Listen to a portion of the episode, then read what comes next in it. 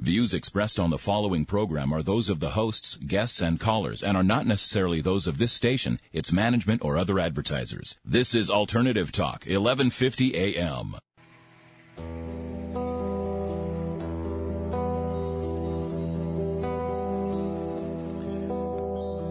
And welcome to Interfaith Talk Radio, being brought to you by Dr. Pat Worldwide on Alternative Talk, 1150 AM and streaming at interfaithtalkradio.com.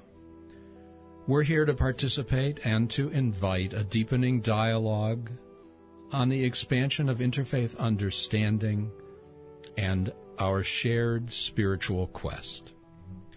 We are returned this week from sharing a retreat at the Indralaya Retreat Center on Orcas Island. For those of you who were listening last week, that's where we were broadcasting from. And each of the three of us have come back to rather busy weeks. Brother Jamal and I have come back to services at our own communities and to a conference on dying well. And we'll be talking a little bit more about that in a few moments. Pastor Don has returned this week from several months of sabbatical, so he was the first time in the pulpit of his church, and he'll talk about that in a moment. It's an interesting week. Every week there is a portion of the Torah, a portion of the first five books of the Hebrew Bible, which is read according to the Jewish tradition. Torah, of course, means teaching. And this week, one of the very famous lines in Deuteronomy is included in that reading. Tzedek, tzedek tirdof. Justice, justice shall you pursue. And the sense of the verse is that one achieves justice by acting justly. Just as one, uh, one achieves love by acting lovingly, one achieves peace by acting peacefully. As Gandhi said, we seek to be the change that we wish to see. So what we're about is creating environments which can support spiritual awakening and significant growthful change. Environments like this radio show and we invite your comments and your participation. Our call in number is 425 373 5527 and in Western Washington 888 298 5569. The three of us certainly don't agree on everything, but we seek to meet and to share and to understand. I am Rabbi Ted Falcon from Beit Aleph Meditative Synagogue, where we are about to begin this Friday the journey toward the High Holy Days.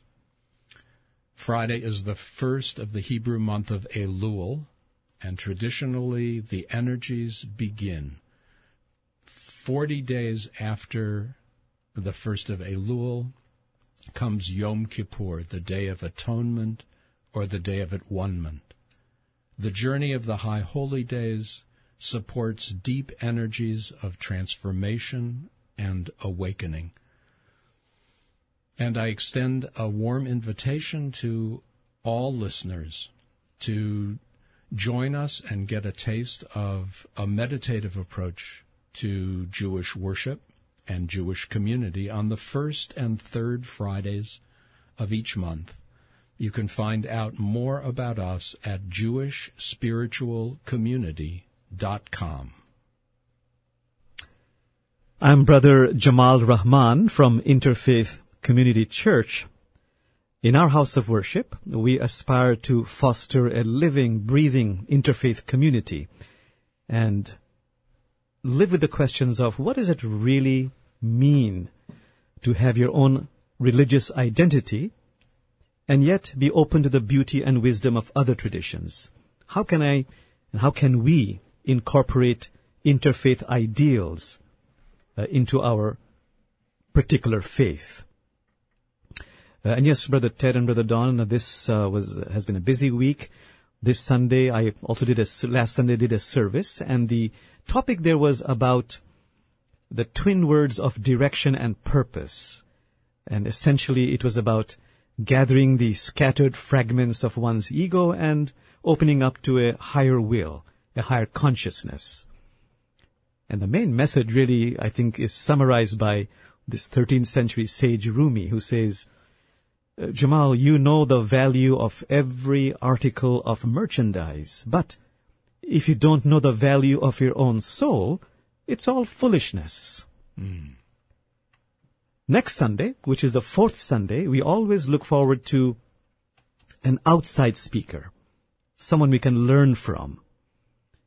And from our house of worship, uh, Reverend Karen Lindquist has arranged to have a Christian contemplative, Tim Malone, to come and talk about Christian contemplation. It promises to be a very wonderful talk, both didactic and experiential. And if you want more information, the website is www.interfaithcommunitychurch.org. Look forward to seeing you. Thank you. And I'm Pastor Don McKenzie from University Congregational United Church of Christ in Seattle, right across from the Burke Museum on 45th. And as Ted said, I have just returned from the great gift of a three month sabbatical plus some vacation time and in effect have been gone from worship since Sunday, April 23rd. And so yesterday was a stunning day for me to be uh, with the congregation again and with my colleagues and so forth and receive that welcome home. Uh, it was um, a, a, deep time. Um, I will be preaching this coming Sunday on uh, using two texts. One is a healing story from the Gospels where Jesus heals a man who is a paralytic and combining that with the story, part of the story of Jacob, uh, who awoke to a fuller awareness of his being that led to a healing, uh, a healing that I think invites each of us to consider um, the healings that we hope for, and uh, maybe even some of the aspects of the things that keep us from getting there. What what holds us back? What are the imprisonments that we experience. The, this particular text is the moment where Jacob uh, struggles with an adversary who is usually understood to be God. And finally says something like this I won't let you go, he says to this divine other. He says, I won't let you go until you bless me. And uh, uh we have taken that to mean that Jacob has, has risen to the occasion, is trying to find the blessing in this curse that he's experiencing. Um, and so I'm going to try to, within that, say something about where I've been uh, in the time that I've been gone to help the congregation uh, see some of that, as well as uh, proclaiming the gospel and so forth. So, uh, as Ted and, and, Jamal have said, uh, everyone is welcome at our church. It's at 10 o'clock on Sunday morning. It's great. From time to time, we'll let you know what we're doing and tell you how to meet us in person and in person tell us how you're doing with the show we're presenting. Jamal and I are fresh actually in the middle of our participation at a conference called On Dying Well at a Buddhist center near Green Lake called Nalanda West. Beautiful uh, center on uh, Woodlawn Avenue, yes. Woodlawn North. Avenue. And we're going to begin with the question how does your tradition help people prepare for the transition called death? In a general way, and this is um, from the Muslim perspective, if I speak in a very broad way, the sources from Islamic literature truly prepares a person from a very early age. By this I mean the verses of the Quran. So there are many verses which express this particular insight that please do not allow death to overtake you before you have surrendered to God. Then are verses that talk about understanding impermanence. One of my favorite verses from the Quran is, uh, everything which dwells upon this earth is perishing, yet still abides the face of thy Lord, majestic, splendid. And the Quran is quite specific. It says, of course, God is boundlessly compassionate and merciful, but please do not wait till the period that you're dying to invoke the mercy and compassion of God. And also the Quran says, before you die, please do righteous deeds. And then in the Hadith, which means the sayings of the Prophet, and Sunnah, which means the conduct of the Prophet, Prophet Muhammad, you know, he said this beautiful uh, verse, which was revealed to him from God, that Islam has no priesthood, and if you need answer to questions about your life, to make decisions, please consult your death. If you consult your death, all those priorities will rearrange themselves. Mm. You'll reach good decisions.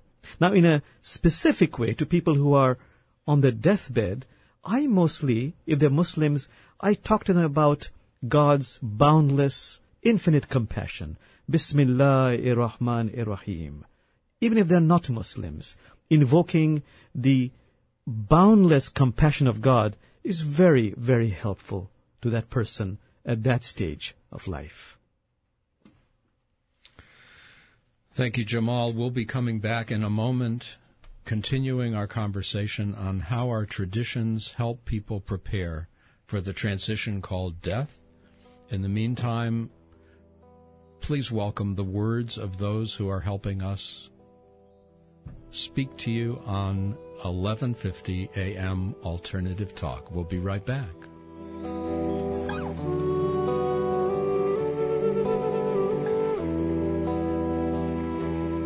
Commonly known as NICO, Northwest Interfaith Community Outreach traces its history to the first anniversary of 9 11. Committed to promoting interfaith dialogue and understanding, its purpose is captured in its mission statement celebrating spirit through interfaith collaboration and compassionate works of justice in the world. For information on how to get involved, go to interfaithtalkradio.com and click on NICO. The United Church of Christ wants you to know about the God is Still Speaking campaign, a national effort to let everyone know that this denomination welcomes everyone, no matter what, to the worship of God and the service of the church. We believe that God has much, much more to tell us about the good of the gospel of Jesus and about what love can do to help us with this beautiful but troubled world. To find out more, log on to www.ucc.org slash index php. We wish you blessings for your life. Do you suffer from stress, headaches, back pain, digestive pain, or other chronic problems?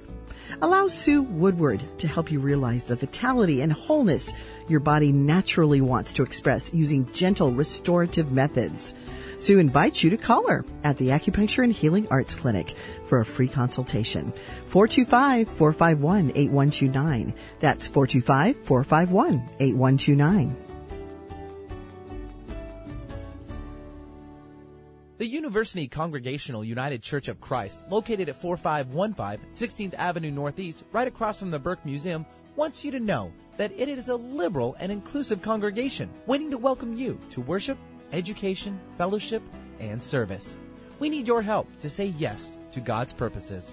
For more information, log on to universityucc.org. That's universityucc.org or call 206 524 2322. That's 206 524 2322. It's called Bet Aleph Meditative Synagogue, and it's a spiritual community led by Rabbi Ted Falcon. I've been a seeker all my life, but I never expected to find meditation and spirituality in a Jewish context. Learn more about Rabbi Ted and Bet Aleph at JewishSpiritualCommunity.com. That's JewishSpiritualCommunity.com. Unity of Bellevue is an inclusive community for spiritual growth, where all are valued, where positive attitudes are developed, where spiritual laws of life are taught, where consciousness is cultivated, where self-awareness is enhanced, and where the bonds of fellowship are enriched. Join us for our Sunday celebrations on Bellevue's East Side. Visit our website at www.unityofbellevue.org.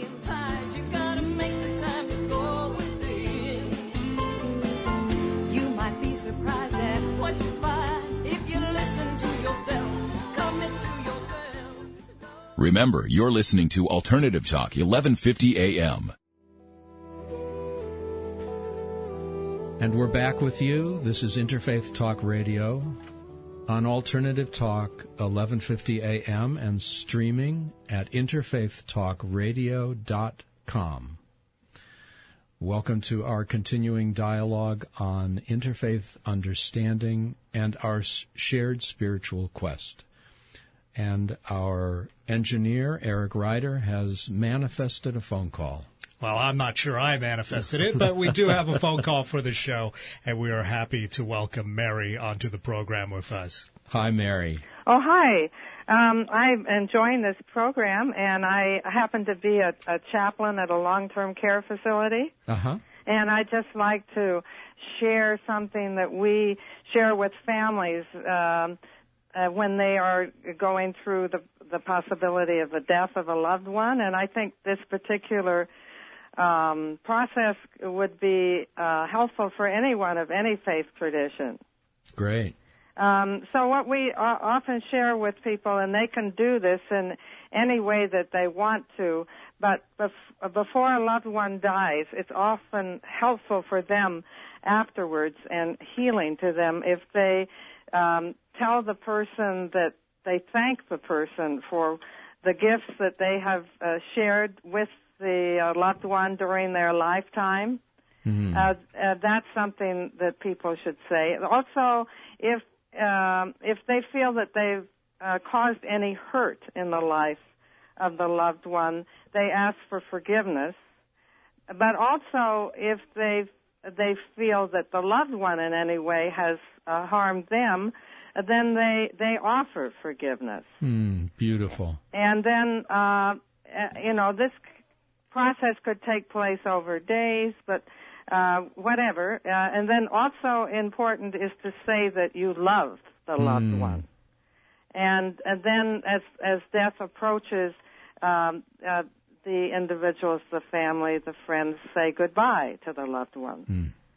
And um, I think this process helps people afterwards because it enables them to share things that they, if they don't share, they may regret afterwards. Uh, Mary, I think the steps you're talking about are extremely important. Thanking the person, asking forgiveness, offering forgiveness, expressing love, and saying goodbye. Really, And then I liked what uh, Jamal said about consulting our death. I think we all live within the context of mortality, but maybe we're not really um, too focused on it. And yet, um, the um, the writer um, um, Carlos Castaneda is speaking uh, about the teachings of a Native American named Don Juan.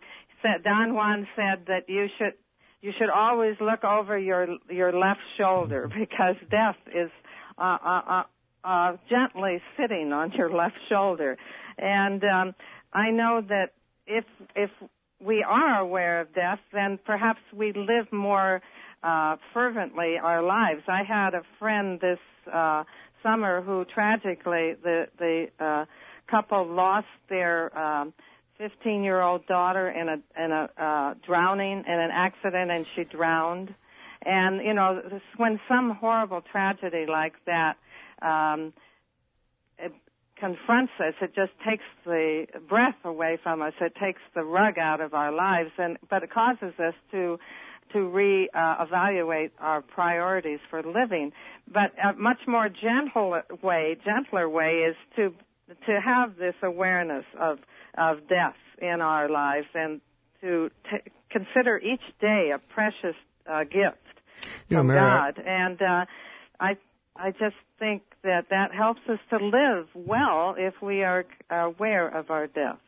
I couldn't agree more, Mary. This is Don McKenzie. Um, I think you've been, what you've said is an illustration of how important it is to develop certain kinds of habits that help us not only deal with a particular moment of death, but with, in effect, the reality of death in our daily lives. And uh, we live in a culture that is very good at obscuring that reality.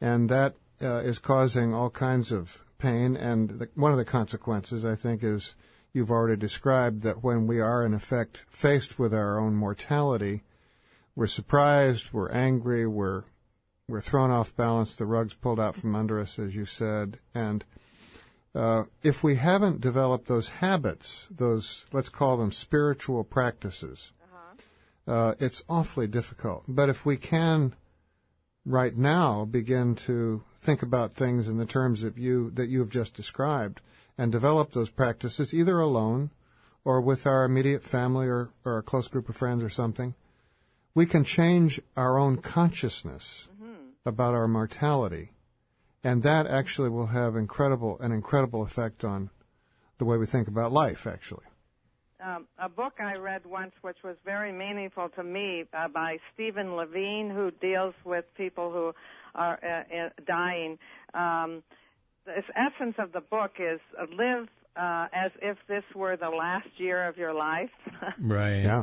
And uh, you know, it, it's just an exercise, but still, it helps us think about the stages of life, the, the uh, seasons of the year, what we do.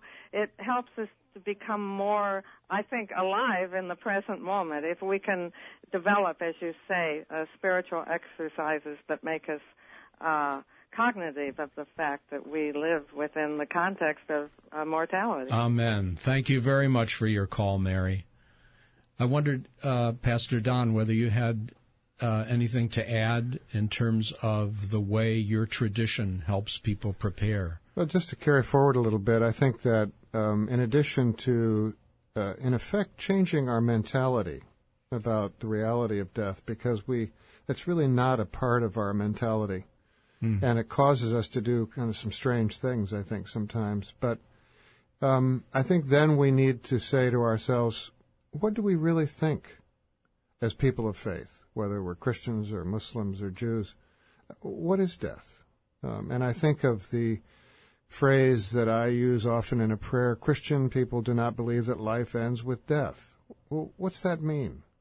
Um, it points, I think, uh, to some larger sensibility about uh, uh, an experience that is that preceded our birth and extends beyond the limits of life, beyond our own death. Uh, something that words such as eternal life have been used to point to. It's a great mystery, obviously, but there is a hope uh, in all three of these traditions, actually, that there is a healing uh, that will come to all uh, to all of creation, um, not always within the bounds of birth and death, but that hope is a driver, uh, I think, and it it comes up against our uh, cultural inability to absorb the reality of our death, Mm. and again, I think makes us do strange things. I think that one of the places in my tradition where I go when I'm needing some reassurance is the story called the parable of the prodigal son, where the the kid takes the money, goes to a distant country, loses it all, and finally needs to come home and uh, hopes for some kind of forgiveness so he can make a living. And uh, the parent sees the kid coming and and he yells out, uh, "Bring! Let's have a party that he's coming home." He says, "For this my son was dead, and is alive again, was lost and now is found." And they began to celebrate, and that that's a feature of uh, the Christian faith that I think is underneath uh, this, these things that point to the reality that life does not end with death. Hmm. Isn't it fascinating that so many traditions, not just the Abrahamic faiths, but the others, they talk about the meditation on one's death being so life affirming. Hmm. Like in Buddhism. Hmm. You know, the Buddha said, of all the footprints, the footprint of the elephant is the most impressive. Of all the meditations, the meditation on one's own death is the most beneficial, the most life affirming. Right. A lot of times we think of life being the opposite of death. And I continually remind myself that life and death are not opposites. Hmm. Birth and death are opposites. Life has no opposite. Life is that stream which flows through many births and many deaths to manifest in the unique precious ways in which it does. And from our deaths, we learn the preciousness of the moments of our lives. We are called to a greater appreciation of the possibilities of connection, the possibilities of love, the possibilities of supporting one another on our journey and on our quest. For those of you who want the numbers, you can call in and participate in this conversation. 425 373 5527 here in Seattle. In Western Washington, 888 298 5569. When we return, we'll be continuing our conversation on how our traditions help people prepare for the transition called death. This is Interfaith Talk Radio, and we'll be right back.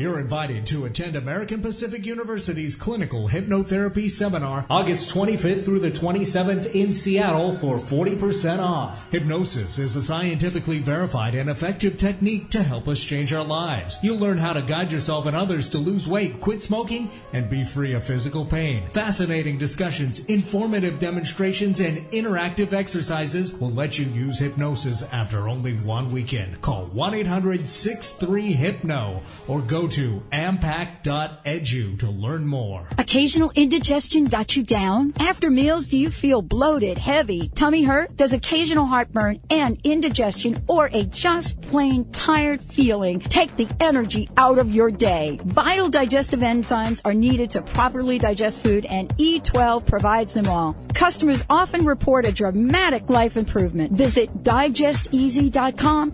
That's digesteasy.com and discover E12 food enzymes, the digestive secret thousands have benefited from.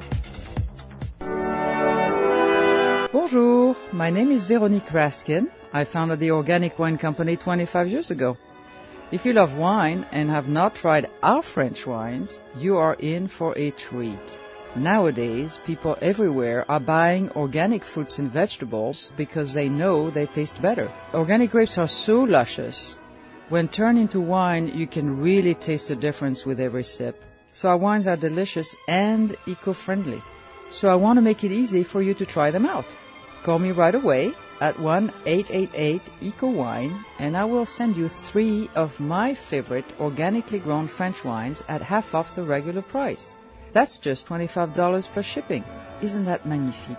I think so. If you don't share my enthusiasm, I'll gladly refund you money. So take me up on my offer and call me at 1-888-ECO-WINE. E-C-O-W-I-N-E. Au revoir. Want to get out of the rat race and stay out? Let Mary Hendrickson, cash flow specialist from First Horizon Home Loans, show you how. Mary takes 27 years of successful banking and brokering and turns them into stepping stones that pave the way to your financial independence. All loans closed for Dr. Pat Show listeners receive a $300 reduction in closing costs. Call Mary today at 425-576-2249 and begin your path to financial freedom. That's 425-576-2249. Are you ready to kick your life up a notch? Tired of just surviving? The award-winning Dr. Pat Show, Talk Radio to Thrive By, is your way to living the life you want without regrets, without limitations. This empowering, inspirational show with dynamic host Dr. Pat Baccili will leave you shouting, Yes, I can. Dr. Pat is a master career and belief coach, dynamic seminar leader, and creator of Crust Busting. Listen to the Dr. Pat Show on AM 1150 KKNW Monday through Friday, 11 to noon, and worldwide on www.thedrpatshow.com. Some people know a good thing when they hear it. Alternative Talk, 1150 AM.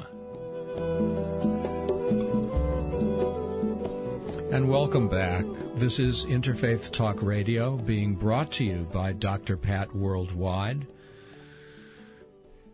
and kind of supporting her intentions of inclusivity, choice, and intentional living, creating a space where people can feel safe to agree or not, and where we can learn from the deep wells of compassion. We're on every Monday from 5 to 6 in the afternoon. We uh, welcome your comments, either online at interfaithtalkradio.com or on the telephone here at 425 373 5527. Um, we are a rabbi, a Muslim minister, and a Christian pastor. I'm Rabbi Ted Falcon. I'm Brother Jamal Rahman. And I'm Pastor Don McKenzie. And we are talking about how our traditions help people prepare for the transition called death. And uh, Jamal was talking about some of the Muslim traditions and Don from the Christian standpoint. In terms of Judaism, there is a very specific instruction that at the moment of death, one is to recite a line of Scripture. And the line of Scripture that one is to recite is called the Shema. It's like the central affirmation of Jewish tradition because it's the central affirmation of oneness. And it appears in the sixth chapter of the book of Deuteronomy. It's chapter, it's verse number four. Shema Yisrael, listen, Israel, which is to say, listen with the deeper part of yourself. Adonai Eloheinu, that eternal being in whom everything is held, that one of the entire universe, that one life, that one consciousness, that one awareness, that one compassion, that one love, that awakens within each one of us. That is the spark, that is the heart, that is the core, that is the God of our own being, that is our God. Inner and outer are one. All that appears fragmented, all that appears separate, is in fact sharing one life. Everything is an expression of that one. As another psalm verse uh, supports, Shiviti Adonai lenegdi tamid, I set the eternal one before me always, everywhere I look, everywhere I touch, everywhere I hear, everything. It's all one. There is no other. So the tradition then says, well, if you're supposed to say the Shema at the moment of death, how do you know when the moment of death is? Mm-hmm. And the answer, of course, is right. So this is part of the practice. And since my approach to Jewish tradition is a meditative one, the Shema becomes a central meditation so that one practices it, practices reciting the Shema gently, silently, with or without a melody, waiting for those moments when instead of collapsing into fear, we can allow the Shema to catch us. Because with the consciousness of oneness, fear dissolves.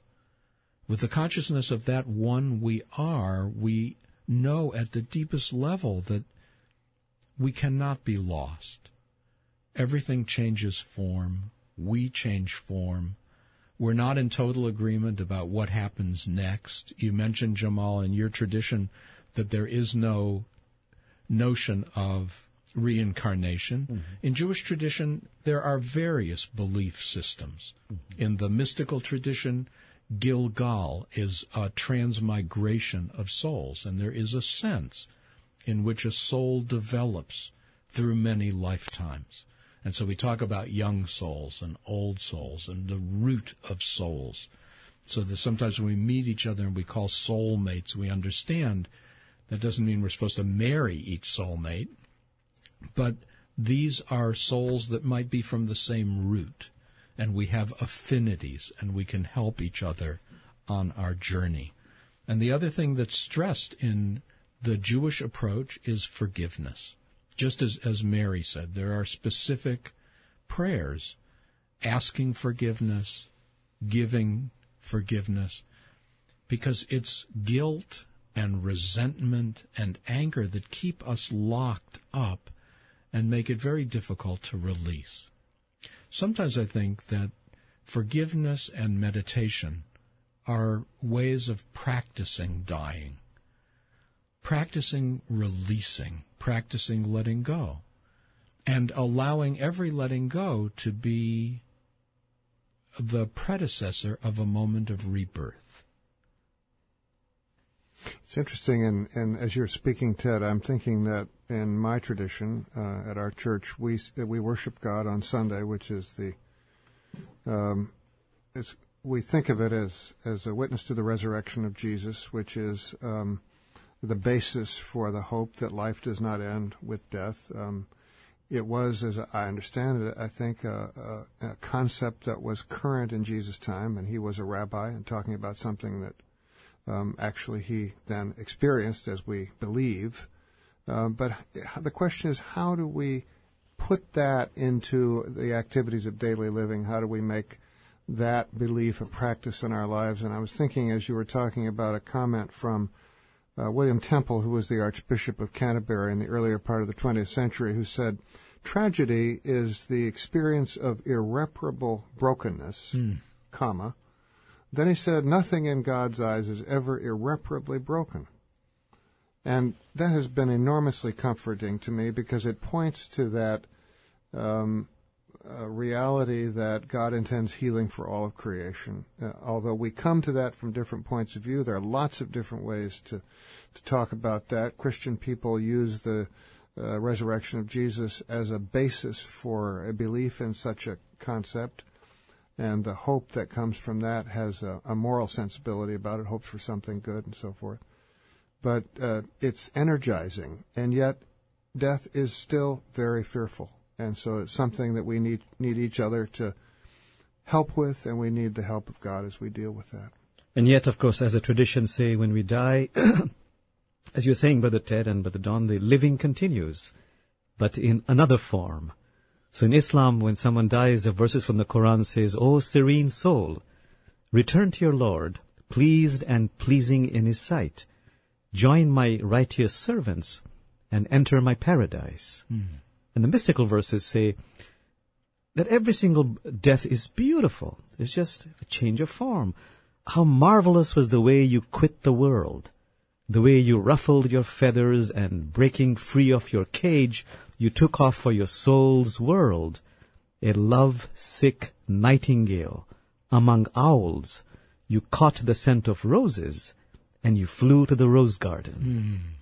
Mm. One thing that might be interesting to our listeners, Jamal, it, because of the, politicization of religion, and uh, particularly in this, in light of the question of Islam, some of those uh, who talk about the martyr's death will result in a paradise with 72 virgins and yes um, yes uh-huh. what is the sense of that in uh, Islam uh, most Muslims know that heaven and hell, which are uh, like in the Abrahamic, other Abrahamic traditions, described in such vivid terms, they're actually metaphorical. Not to be taken literally. Some do take it literally, but that's a very small percentage. And by the way, the talk about the 72 virgins, I have not found it in the Quran. So it's obviously extra. And I take it, I take it you've, you've looked very I have, hard. I, I have, I have, I have looked hard. But there's a very, there's a very uh, beautiful verse in the Quran which we have talked about, which many spiritual teachers in Islam point to, which says, the verse says, your mother is hell. Your mother is hell, which indicates, uh, and supported by other verses, that when you die, you have to give an accountability. And if there is need of recovery from your brokenness Mm. on earth, you go into a womb, which we, we call hell actually. It's actually, if your mother is hell, you go into this very nurturing, nourishing womb for a gestation period, and then you're delivered, reborn, whole, enriched. But that's not the normal kind of hell we imagine Right. with hellfires and That's right. Yes, yes, yes. A healing hell. A healing hell. That's right. The fires of purification, you might say. I don't know how that would play at some of our other religious institutions. Yeah, it's amazing the the ways in which we talk about the way we the ways we try to make sense of uh, life's realities and so forth. The, the stories that we tell uh, that help us to be in the in those places and be comforted by them in spite of the fear that seems to come from them. Um, I think that's one of the things I've appreciated about um, learning more about Judaism and Islam is is uh, the possibilities that together we can uh, provide people with more tools uh, to live fuller by uh, being more aware of the realities, uh, especially I think death, because it's the one that we obscure so well. Mm. And there's so many wonderful practices, just like seeing a dead body, mm-hmm. rather than keeping it so hidden. Visiting graveyards as a practice. Right. How powerful, how, how wonderful it is as a spiritual practice to be able to do that. You know, I growing up in, in my part of the world when I used to visit there, I used to see almost daily dead bodies as they carried them to the streets. You could see the bodies moving, the face was open. You know, I, I, used to, I for some time lived in a Hindu country. The Hindus would carry them to cremation. Uh, you see them in Muslim countries covered up, wrapped, but they're open. So you, you visibly uh, see death and you palpably feel.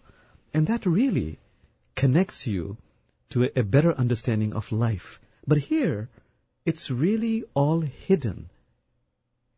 Rarely do you, rarely do you see a dead body. Mm-hmm. Leave alone, like in, in Islam, you sometimes as a spiritual practice, you wash the dead body. Right, with the same practices in traditional Judaism.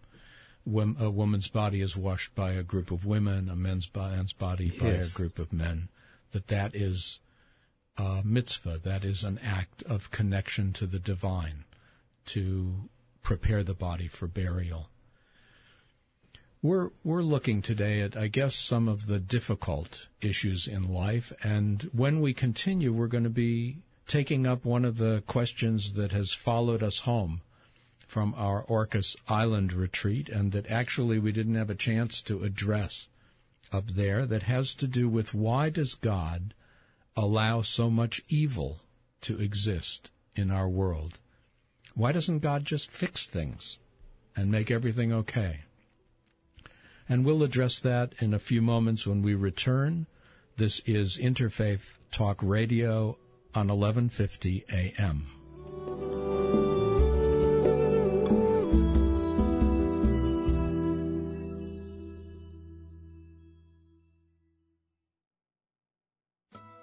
The Miracle Minute with Mary Morrissey is an inspirational one minute phone call sent daily to the phone of your choice. It's only $9.95 a month, and when you mention the Dr. Pat Show, you'll receive a month free with your subscription. So contact Karen at Life Solutions. That's Karen at Life Solutions, L I F E S O U L U T I O N S, or call 503 922 3460. Again, that's 503 922 3460 to start receiving your daily Miracle Minute.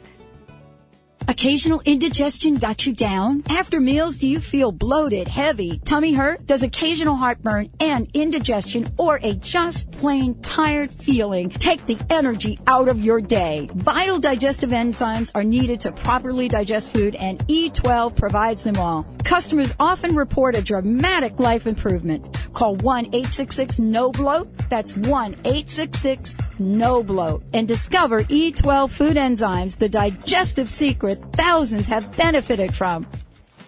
Introducing a fantastic new breakthrough in oral detoxification from Natural Cellular Defense.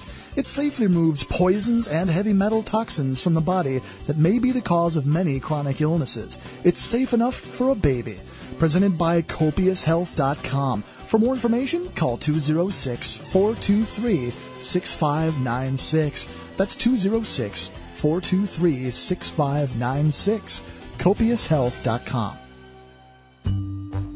Your mission, if you choose to accept it, is to discover what's preventing you or your business from obtaining your goals, dreams, and vision. The Inquiring Mind is your partner. Listen Fridays at 11 a.m. as Stephanie Durham, professional life coach, presents ACES Authenticity, Choices, Empowerment, and Success. Spanning 25 years of successful business tenure, in addition to over four years of training with Caroline Myss at the CMED Institute. Stephanie's Authenticity and vast knowledge helps you objectively explore wise choices with her finely attuned facilitator skills, leading you to personal empowerment and ultimate success. Do you know you have power to create what you want in your life and in business? You do. This message will self absorb in five seconds.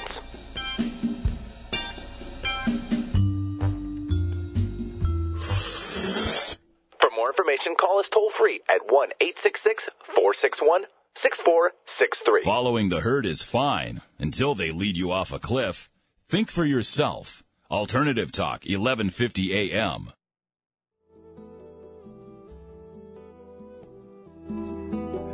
Faith Talk Radio with Pastor Don McKenzie, Muslim Sufi minister Jamal Rahman, and I'm Rabbi Ted Falcon.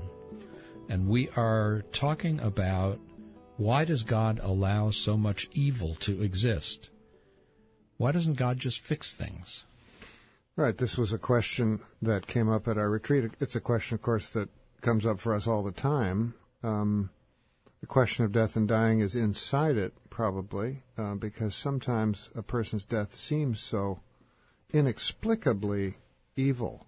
Um, and uh, as Ted was saying during the break, it's a question that sounds like it ought to have an answer.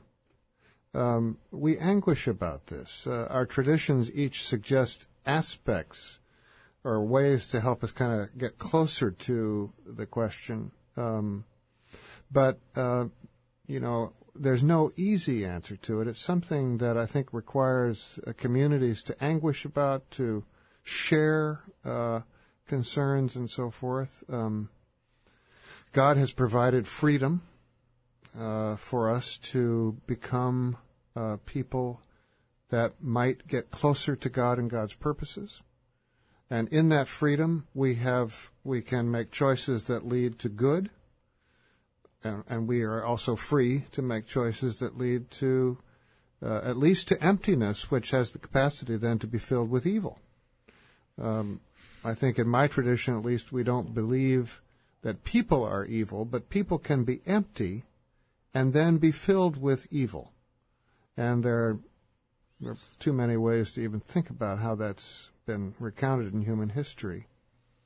Um, but the good news is that we can choose to be good. We can choose to be filled uh, with things that contribute to God's purposes of love and justice, cooperation, forgiveness, and so forth. But we need each other. Uh, we need uh, each other to to be reminded uh, of how important that is, how difficult it is, and how the very struggle to come to terms to make sense of that question is is a, is at the center of what it means to be a community of faith. I'd like to approach it, of course, uh, in, in a way that, uh, just like you've indicated, you know, we don't know the answer really. But if I may look at what the Quran says about a human being, that God molded us from water and clay and then infused us with divine breath. My point is, we have our personality and we have the uh, Allah nature in us, Allah's breath, the Christ nature, Buddha nature, Elohim nature. So we have to make a very clear distinction, like you made, Brother Don, between behavior and being. The behavior can be evil, but the being is never evil. It is inviolable. It is divine. So I think that discernment, that distinction is critical. But I also take refuge in two verses from the Quran. One verse says, where Allah says, Of knowledge we have given you but a little. The other verse says, Of everything that has been created, we have created opposites, so you might know that only God is one. So really, uh, as Prophet Muhammad did, he prayed every morning, O God, please may I see things as they really are. Because, as we have said many times, we do not see things as they are, we see things as we are. But essentially, to me, the answer is wrapped in mystery. And I love to always quote that verse you have heard umpteen times by that mystic who says, sell your cleverness and buy bewilderment. We're totally wrapped in mystery. Hmm. And I I agree. There is probably no more central question that we have been asked, or that religion over the ages, or spirituality over the ages, has been addressed. How is it that there is oneness? How is it that there is a loving, compassionate presence? How is it that that is the source of reality and we look out and have this world? How, how exactly does this equate? How does this go together? And I think we get a we get kind of confused about the nature of God because there is this childlike notion of a God out there who is like a big daddy or a big mommy, a big ego. And from the level of our separate self, we project a God like that. It's at that stage where we think our God, our one God, is not your one God. You know, as uh, someone remarked to me a little while ago, knowing that I'm Jewish and he was a fundamentalist Christian, he confided to me that his God and my God are the same God. But that Allah guy is another person altogether. Another, you know, that that's not God. And I knew that the frame at which he's operating is that God is this being out there from whom we are separate.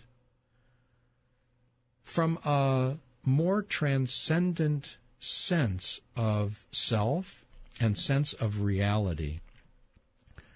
God is the whole thing. There's nothing that's not God. There's a line in Torah that says, Adonai hu ha-Elohim, the eternal is our God. The eternal outside is the presence inside.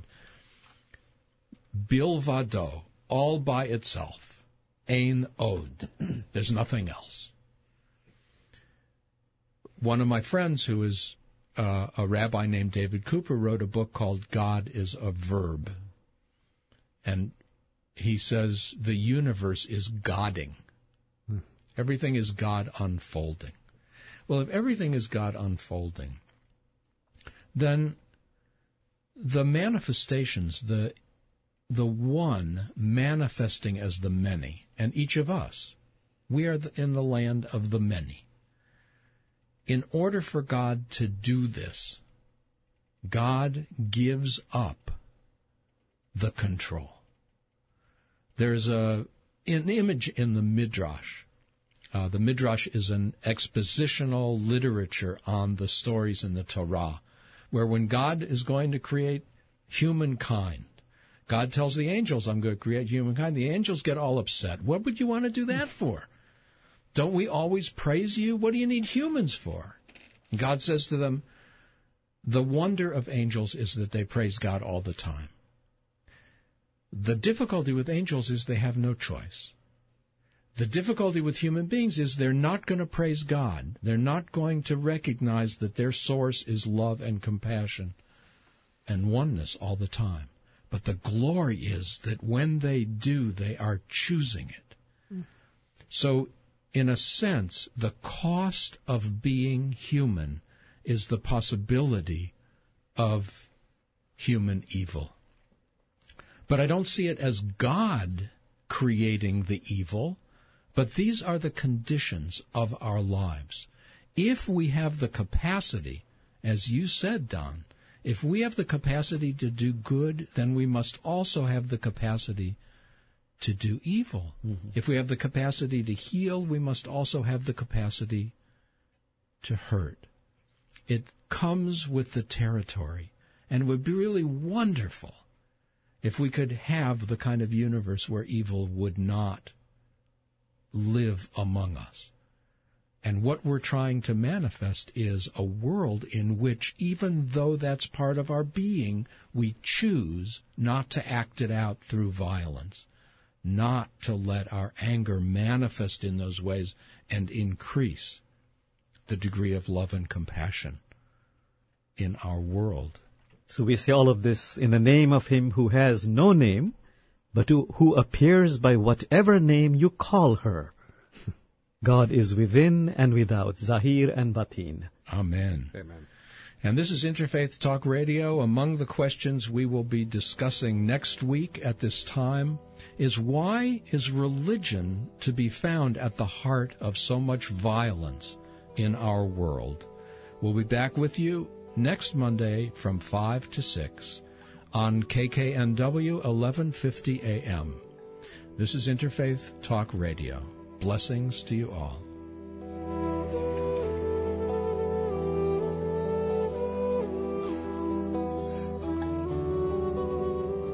Views expressed on the preceding program are not necessarily those of this station, its management, or other advertisers. This is Alternative Talk 1150 KKNW Seattle.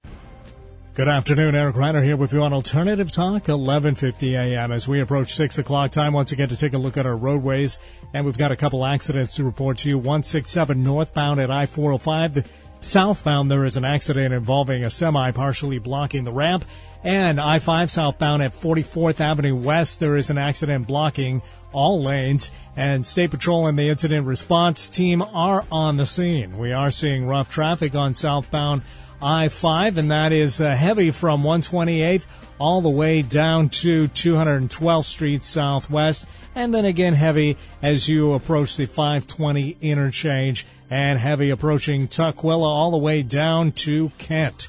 Now, we are also seeing some heavy traffic on the eastern side uh, from 516 southbound I 405 all the way down into Newcastle. I 90, your better bridge across Lake Washington. CNN Radio, I'm Stan Case. Prosecutors in Boulder, Colorado await the arrival of John Karr, the man who claims he was with six-year-old beauty queen John JonBenét Ramsey the night she was killed. From Los Angeles, Jim Roop reports Karr faces a Tuesday morning extradition hearing. Los Angeles County Sheriff's Captain John Franklin says the only thing that remains now from his red carpet trip are his escorts. He's not going to have any inmate contact whatsoever. And wherever he goes in this facility, he will be uh, escorted he will not be able to uh, move freely at all. Karr will eventually face kidnapping, child sexual assault, and murder charges in connection with JonBenét's death. An extradition hearing is scheduled for tomorrow morning here, and if he waives extradition, it's off to Boulder. Jim Roop, CNN, Los Angeles. Students at Virginia Tech University are going about their business again. The campus was all but locked.